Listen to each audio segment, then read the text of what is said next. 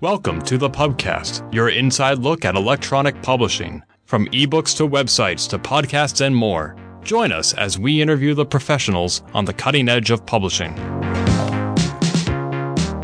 Welcome to the Pubcast. This is Rachel Sparks, and our lovely guest today is Emily Turner, the digital editor from the Improper Bostonian. Hello, Emily. Hello, good to be here. Thanks for coming. Um, so, I want to give everyone a quick background about where you're coming from and how you got to where you are at now. Um, I think it's really interesting for a lot of our listeners because a lot of us are wanting to enter the publishing industry and not everyone has a straight career path to get there. So you started with your undergrad at Northeastern in international affairs and political science, right? Yes, yeah. I have a very non-linear path to journalism and kind of a surprising one that I'm even in journalism in 2019 because I sort of had another career going and I, I dropped it to join this very fast-paced industry. That's wonderful. Why did you change career paths? Did something come up? I think probably most listeners are grad students, but when I when I first started undergrad, I chose international affairs and political science mostly because the programs were uh, those were the strongest programs at at Northeastern um, in Boston. That's where I went uh, for undergrad and grad. And you know, I had I had sort of thought about journalism when I was 18 as well, but uh, you know, I I really just wanted to understand the world. I knew I loved to write, I loved to read. Um, and I knew a big part of that was really understanding the world and what was going on. And so that passion really took me to study international affairs and poli sci. And I was really able to travel quite a bit um, in that major. And, and I think that set me up really well just in my early 20s. And I ended up graduating and, and working in international development and really loved it and sort of found myself really loving that environment, especially startup nonprofits. Just that's also a fast paced environment. But it was specifically when I was working for an organization out of their office in southern Mexico I was sort of tasked to uh, interview and hear the stories of female coffee farmers. And it was really there and my work during that time where I realized, you know what, I really like telling stories and I think it's a skill and I want to get better at that skill. And so while I love international development and I care about the world and sort of these big issues, my contribution in that space or just in the world in general, I think, is going to be through telling stories. And so that's when I really decided I wanted to go back to school and go for my journalism degree. Right after finishing my journalism degree, I actually got a job in journalism, which is kind of surprising um, in this day and age. And that's how I ended up here at The Improper. That's wonderful. That coffee story, that's really inspiring. I think hearing people's stories is what helps us pass those boundaries and really just understand that the human experience is global and international, and we don't really have to look at these differences that we have and hate each other for it, you know?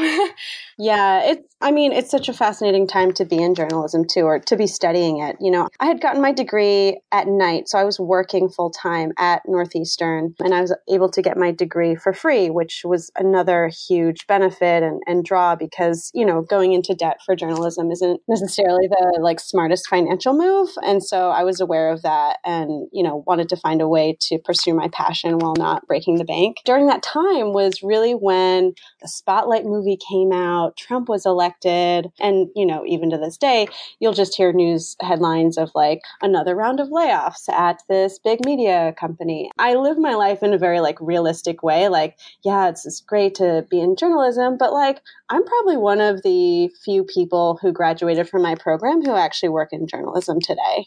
Most of them ended up at PR firms or communications work. It's tough. It's it's really hard out there. But I, I you know, I truly like believe in this work and somehow found a way. Oh, that's wonderful. I'm so happy to hear that for you. Yeah. Especially like there is so much change happening right now and with change, of course, comes added tensions, especially in diversity of voices. I'm really excited to see so much happening. Like our industry really is striving to make those changes. And unfortunately, publishing is a very slow changing industry because you're usually planning a year to three years in advance, depending upon the type of project that you're working on. So in that time, you know, Trump's been in office for two years and a lot has changed since then. So if you were planning a project two years before that, you're already behind the time. I know, right? But I'm wondering how hard it is for you in your role to help encourage those voices to come out, whether it be through the writers that you guys publish or the people that you interview. How challenging is that? Making sure that we have a diverse set of voices in our publication is, I really think we talk about it almost every day. The criticism is widespread and it's certainly hit the improper as well. But we, you know, I've been in plenty of conversations where we make sure that we are, you know, have we done our research? Have we made sure that we are like, we cover a lot of like new things, new openings. Um, we every year we have our Boston's Best Awards, and so we always talk about making sure that we're getting a diverse set of voices and diverse coverage, especially in Boston. You know, like I'm not originally from Boston; I'm originally from Vermont, which is even more white but my mom is Filipino. So I sort of have this like half half view. I've never felt like I've belonged to either side, but I've felt the benefit of of seeing both. Boston is very white and it can be very white with certain publications and depending on what you read and who you follow it's it, it's very segregated you know for me personally and i know here at the publication like we all on the editorial team you know have that of mind and make sure we want to sort of represent all, all voices. Because Boston is still pretty white and a lot of money is held in mostly white hands, if there's any reader pushback when you do introduce diverse voices that don't necessarily represent the readers? So I manage all the social and all digital things. Like I'm the only person that does that. So I see I see every comment, I see every DM, you know, I hear things. I have seen some pushback, but like it is really interesting in terms of our readership. Like we've been around for almost 30 years and it was a very different magazine then. I think the like readership perception of geared towards the wealthier set, I think that's probably partially true. But at least from the analytics that I see on the social media side and from Google Analytics, I'm seeing a lot of young female readers, and a lot of our physical news boxes are on college campuses. In terms of like our engagement, I, I find it's actually it gears more towards the younger set. Maybe not college age but like 25 to 34 yeah it is it is interesting. In terms of their economic standing i don't know if i could say with confidence whether it leans one way or the other the social is actually how I originally got into the improper Bostonian. The Friday emails that come out about what's happening in Boston on the weekends, like that's all I need. yeah, I know. I started that actually. Um, what was it? Last July, I started that Things to Do this weekend newsletter because I was sort of kicking it around, and my editor and I were chatting about it, and it was like, you know what? We have the back half of the magazine is all dedicated to events. It's like manually intensive for me to put all the all the events up online. Um, so I always make sure to put up the featured events, uh, and then I like curate some other events that I come across. Out of that, the newsletter was born in terms of like, you know what, people want to know what's going on on the weekend. I think there's a market for it, and I don't see a ton of other places doing it. I mean, I know there are some, but because we already do this coverage in print, there's a way to engage with our readers through newsletters. I had no idea you created that. That's amazing. Yeah. Well, I'm the first digital hire here, which is part of the reason why I took the job, um, just because it's so dynamic. Imagine being hired as the first digital person for a magazine. I was hired two years ago, so like 2017 it was both like terrifying and exciting at the same time because there's so many things, right? Like you can create more newsletters and I have a I have a couple more that I want to create that I'm sort of like I was actually working on them this morning. But there's a list of a dozen other things where I'm like, oh, this would be cool. Like the improper brand in Boston is so strong and people have such a strong affiliation with it. And it's such a positive feeling too that I just, you know, want to be able to get the magazine and, and what we publish in, in people's feeds and, and social media in an easier way than just, you know, picking it up in print. But I also think that like there is something still really fun about being able to pick up a magazine and flip the pages. Oh, definitely. So, do you think you will ever expand the digital side, like as far as like team and help? Because I feel like it might get overwhelming to be a lonely person after a while. Yeah, yeah, it is. It's so it's lonely sometimes, and it's always overwhelming. so, real talk. Yeah, it's never a dull moment. In terms of expanding the team, yeah, I would. I would love to. I think part of my my work and part of my days are spent helping figure out how the magazine can earn more money right? Because we're such a we don't we don't have a big team here. It's it's not a ton of people.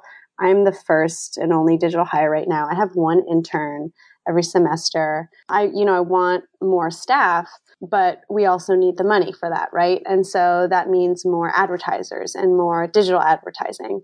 And it's slowly starting to pick up. So I've got some sponsored content running. I've got some sponsored social media posts and it's just starting to pick up more, but it's a lot of work. And the sales team is mostly focused on print, although they're starting to do more digital sales. But it's all a money issue, right? Can't hire more people until we uh, until we make more money. I think we know that even the largest media companies are struggling with that now. There's so much with digital that the social media aspect, I think we're all pretty familiar with how to work yeah. that. But has there been any task as a digital editor that you haven't really known how to complete because maybe you didn't have any training in that just because you came from a background that didn't really offer that? You know what? Not really. I think so. You know, I worked on as part of like communications and marketing teams prior to and during my journalism program. It was really my grad school classes at night that solidified the difference between the two and, and making sure that facts matter. And as we, you know, as if you're like an aware citizen today, uh, you should know that facts matter. And the the jobs that journalists do and editors do, it's definitely a skill. And so I think for me to sort of get into that mindset when I started working here, it definitely, you know, it was a bit of a learning curve, but this was like why I went into journalism and, and wanted to pursue. And, and so I, I don't think I, I had any problems or, you know, felt that I wasn't, I didn't have the qualifications for it, but it's definitely, it was definitely something that I was sort of excited about. Um, and I, I felt ready for uh, and ready to tackle. I think the the editing process is pretty thorough, and and you know the other editors here, we have a really thorough process in terms of like fact checking. You know, nothing gets published without getting fact checked in multiple rounds of edits. It's a pretty thorough process, uh, probably more so on the print side um, because it's just me on the digital side. But I think uh, it's been it's been good. You sound very happy at your job. I love to hear that. yeah, yeah, yeah. I, I, definitely. Well, you know, it's I'm I'm two years in, right? Like I I haven't been here as long as you know some other people, but I'm also working in a position that I sought out after having experienced. You know, I've worked like four or five other jobs since undergrad, and you know that that alone, you know, especially probably for your listeners, it's like every job teaches you something, whether it's amazing or whether it's awful, and the awful jobs teach you more. So, you know, I've had a couple of those. It's really been those tough experiences, which is which they they have forced me to figure out what I do want to do, what I what I think I'm good at, and what I think the market has a need for. If I had my preference, I would totally just like interview people, write their story, you know, get really good at storytelling, maybe do it on like some digital aspect to it. If I could just do that all day, I would totally do it. I'm also pretty good at the social media stuff and I manage the website on WordPress, which is fun too. And like, you know, and also the analytics. Like these are all elements that, you know, I think I have skills in and that interest me. But in terms of like what I'm most passionate about, it's, you know, it's just writing. Do you see yourself staying where you're at for a while? Yeah, I think so. I mean, I'm still learning quite a bit every day. I think part of being a digital editor is just like, I mean, I don't know any, I don't know other digital editors, but, you know, part of being in the position that I'm in is it's a lot of problem solving. And I've done that in a lot of other positions too. And I imagine, you know, anybody who's worked in social media would say the same. It's like it's a lot of problem solving. These jobs didn't exist like 10 years ago. They didn't exist, you know, a lot of them didn't exist 5 years ago. You've got a lot of high-level people looking to you to say, "Well, what do we do?" Oftentimes it's like, "I don't know." I don't know. Let me go figure it out. You sort of have to get used to that and almost like get good at figuring stuff out. So I definitely I like that kind of work and that's what I do a lot of here. Just being able to find interesting stories. I think that's another part of why, you know, I just I really enjoy this position that I'm in. I can sort of both work on the digital side in terms of newsletters and social and web, uh, but then I also write too. So, uh, you know, my latest story, I interviewed a, a professional organizer and I sort of thought of reaching out to her, you know, one, because we gave her a Boston's Best Award last year. If you've seen the Netflix show or read Marie Kondo's book about tidying up, it's sort of all the craze.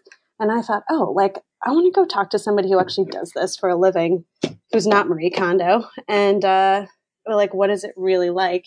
And so I followed her around one morning, just got a feel for what it takes to to be a professional organizer and it's definitely a lot more work than than one might think. But um, yeah, I love that aspect of it too.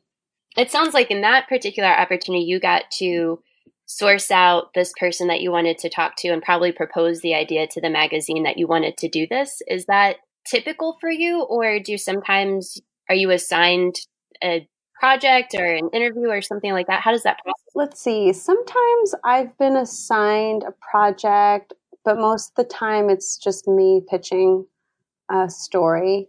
I think the sort of the secondary aspect of my work is definitely writing. It comes when I can do it and I have time to do it, or I find, you know, a story that I want to cover. But then other times I'll be assigned something, um, and that's totally fine too. I mean, I'm happy to write either way. It's a lot of freedom. And I don't know if that's like typical for most positions, but in this specific position, it's a lot of a lot of freedom, which I like. Especially in a new budding industry with the digital platforms, I think a lot of people are experiencing that freedom right now. yeah, I know, right? Nowhere to go but up. You're definitely leading changes in that regard. Like what you're doing now is setting the expectation for every person following you. So that's very exciting. yeah, it's definitely exciting and like realistically it's exciting and and you know, like I said it's it's super daunting because you know, one day you're like, wow, I'm doing so much and this didn't exist before and that's amazing i feel really accomplished. And then other days it's it's like you're hardly moving the needle because you're just one person. Yeah it's definitely balancing those two emotions all the time so i noticed on your social media it's by the way very well developed for you personally and oh thanks but it's probably the last thing you want to do after doing that all day at work. It really is. This is exactly what I said. I was like, honestly, if I could devote the time I do at work to my personal social media, I'd be like a goddamn influencer. Like, because I think about this stuff so much and in so much depth. And like, I have these calendars set up and strategies and like, I have doubled our like the impropers Instagram account since I got here and I'm super proud of that and like I have this whole plan and and I think like oh my god and I haven't posted to my personal Instagram. I think I've posted like 4 times because it's true you get home and like this is not like a 9 to 5 like I work I work a lot, especially when you manage a social media account. You're sort of working all the time in a way. So yeah, I totally get home and I'm like, all right, I'm done. like I don't want to look at a screen anymore. I just need I need a break. It's totally it's totally my goal to sort of get my my personal brand uh, back out there. I have a really interesting relationship with social media because I I've worked in it uh, in past jobs as well. And, you know, I have my own opinions and I, I read the latest. Um, I sort of have this love hate feeling with it that like I want to engage, I want to participate, I work in media, it makes a lot of sense. And then on the other side, I'm like, well, you know, there's a lot of breach of privacy issues and I don't agree with how uh, Facebook has has made a lot of changes. I left it completely, and then what I have now is like a business account that I I don't even post to. I just use it to manage uh, the improper stuff. I sort of have this daily struggle of like, how much do I post? What do I post?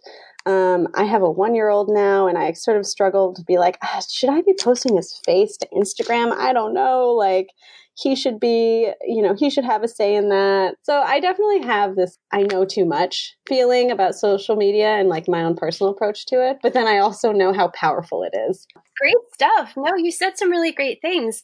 Because I think sometimes the challenge is you you know how powerful it is and so you want to leverage that, but you also wonder how much should be said because sometimes your opinion won't necessarily align with the company opinion that you might want to apply to in five, ten mm-hmm. years from now. And I just have to do it because I know like how important it is. And even looking at the Improper's Google Analytics, you know, a lot of our web traffic is coming from social. Like this is how people find us. They're not just going to go they're not just going to go to Google and be like, hmm, let's go to improper.com. Um, no, they're going to see a Facebook post, they're going to see a tweet, and that's how they're going to get to our website.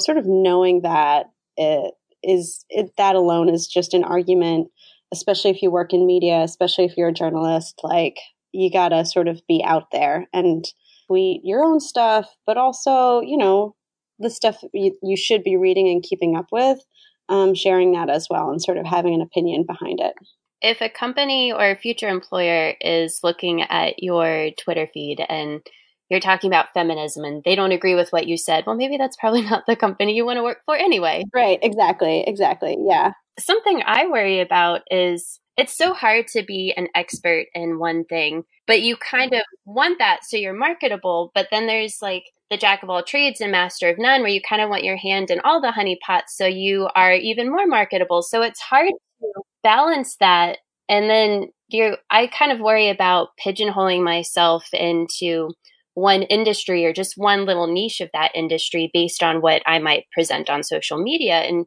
I wonder how that would affect future employment opportunities. I know this is honestly this is a struggle. I thought about this a lot too when I was in your position.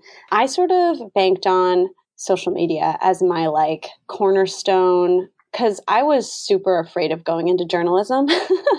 because I was like, you know, basically like, I'm going to go study journalism. And all I read is how nobody gets paid anything and how they're all getting laid off. So I like legit had a job security get good at social media because that's not going anywhere.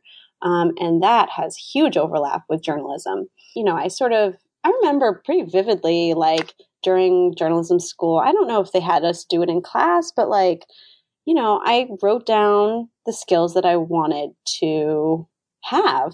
Um, I mean, something that I've always sort of carried with me, even during undergrad, is I constantly look at job descriptions, not because I'm looking for a job, but because I want to know what employers are looking for. So in five years, if they're like, oh, you need to know how to code, I think that's something I should probably learn. Um, that's not what I'm seeing. Um, but they are saying like you need to have some experience and knowledge of social media. You know, some of these things are sort of they're just, it's like a crap it's a crapshoot, right? Like you sort of guess what what you, the market is going to need mixed with what you can find yourself doing every day, day in and day out. It's I mean, even when I was in undergrad, you know, our professors were like, "Oh, you know, jobs will exist that aren't even created yet for you. And that's a daunting thing and it's very true. I mean, even even in journalism and even in media, you don't know what jobs are going to be out there in five years because the technology is changing so quickly and the industry is changing so quickly. So yeah, it's a, it's very scary, but I, I do think sort of being the jack of all trades isn't a bad idea getting experience and, and exposure to all these different things, mostly because it's like you also want to figure out what you like and what you don't like. That's probably the more powerful thing. It's like all these jobs I've had, I've sort of I could look look back and be like, okay, in that job I figured out uh, that I don't like this. in this job I figured out that I don't like that.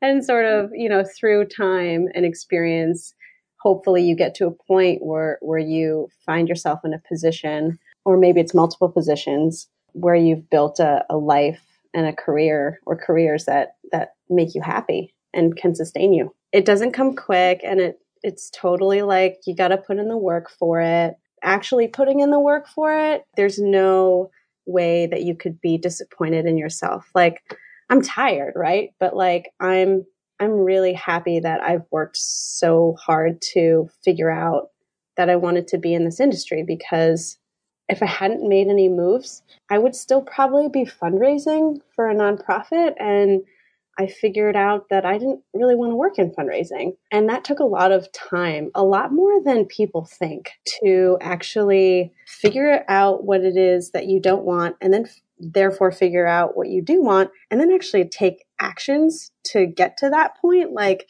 that I mean, I could easily say that that took me years. So it's not a fast thing and it takes a lot of work. But at the end of it, you got to be able to go home every day and be like, is this the life that I want to be living? Did you have some kind of say in it or did you just wind up here? So, taking it back to the digital publishing world, what kind of things are happening in the industry? Anything that you think has really revolutionized the way people are interacting with the publishing industry. A lot of magazines are going digital only, which is Oh, yeah. This is a big question. I mean, Glamour cutting their their print, it's all because of costs and nobody has really necessarily figured out how to make a highly profitable publishing company well, I don't want to say nobody. I just I just mean in the sense that like I think that journalism should always remain independent, but because of that, there has always been this struggle, this push and pull of like having enough money to run a company. And it is a company at the end of the day, whether it's digital or print. I think what I find fascinating, or what I have found fascinating, is like some of the successful publications I read, like New York Times, is owned by a family. The Improper Bostonian is owned by a family. Will it take these families or these wealthy individuals like Jeff Bezos and the WashPo, uh, who will carry on this belief in journalism and enable these publications to keep running. I, that's that's the only thing I've sort of seen right now in terms of how they have continued to succeed in this digital age.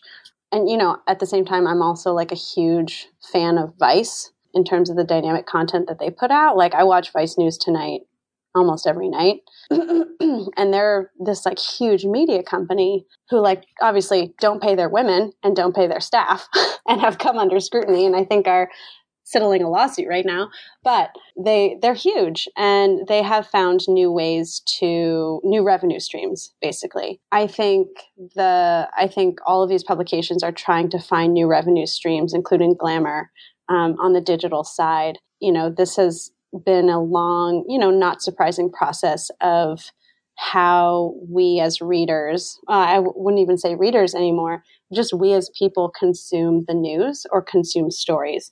And I think that has shifted to reading fewer words and experiencing it through audio or video. I think that's sort of the direction we're we're already there, but I just see that sort of being more prominent with these with these media companies. Is that like podcasting and the videos and whatnot. Is that something you would like to do at the improper at some point? Oh my God, yes. I tried. I tried. We, last year we um, we did sort of the future of Boston, and we interviewed some people across industries. And I was like, oh, like let's take some audio.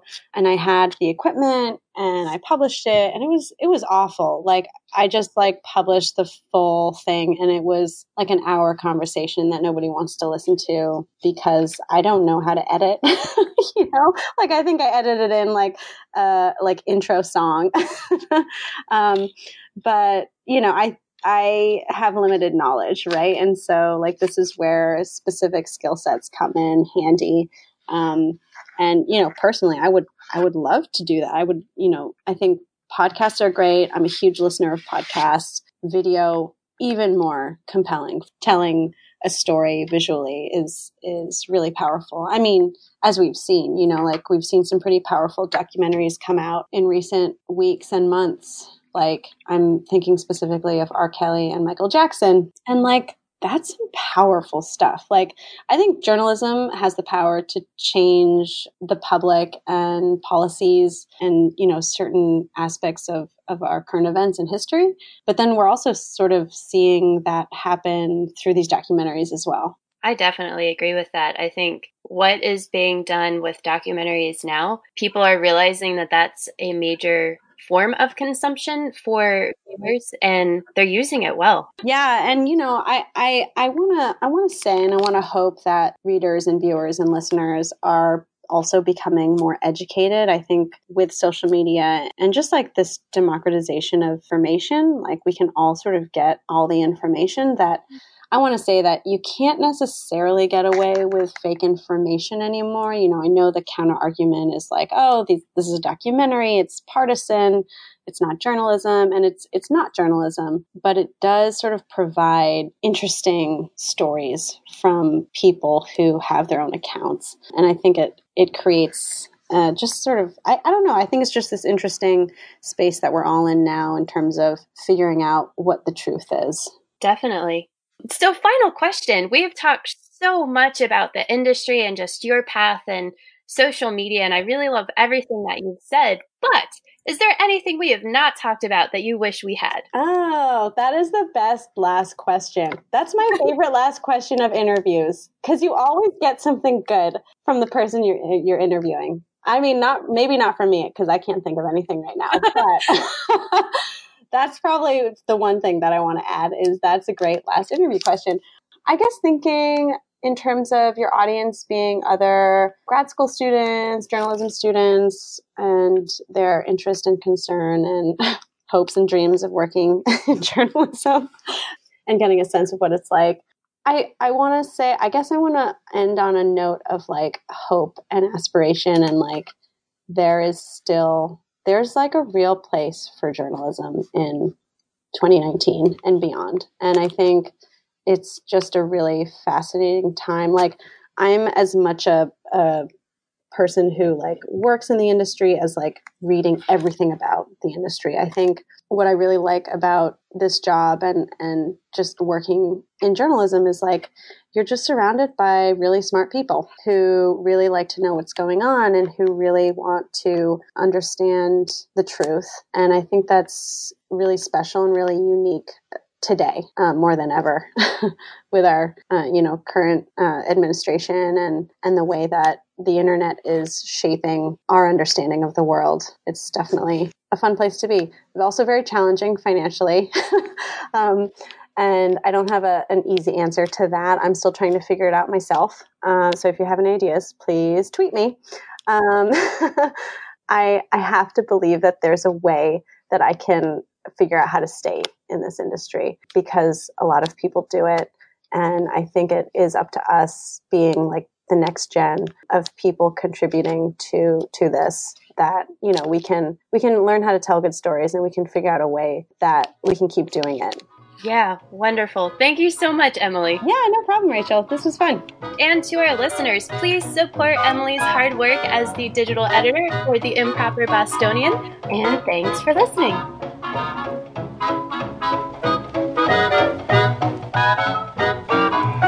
This has been the Pubcast. Find more episodes, read our blog, or send feedback by visiting us on the web at www.thepubcast.org.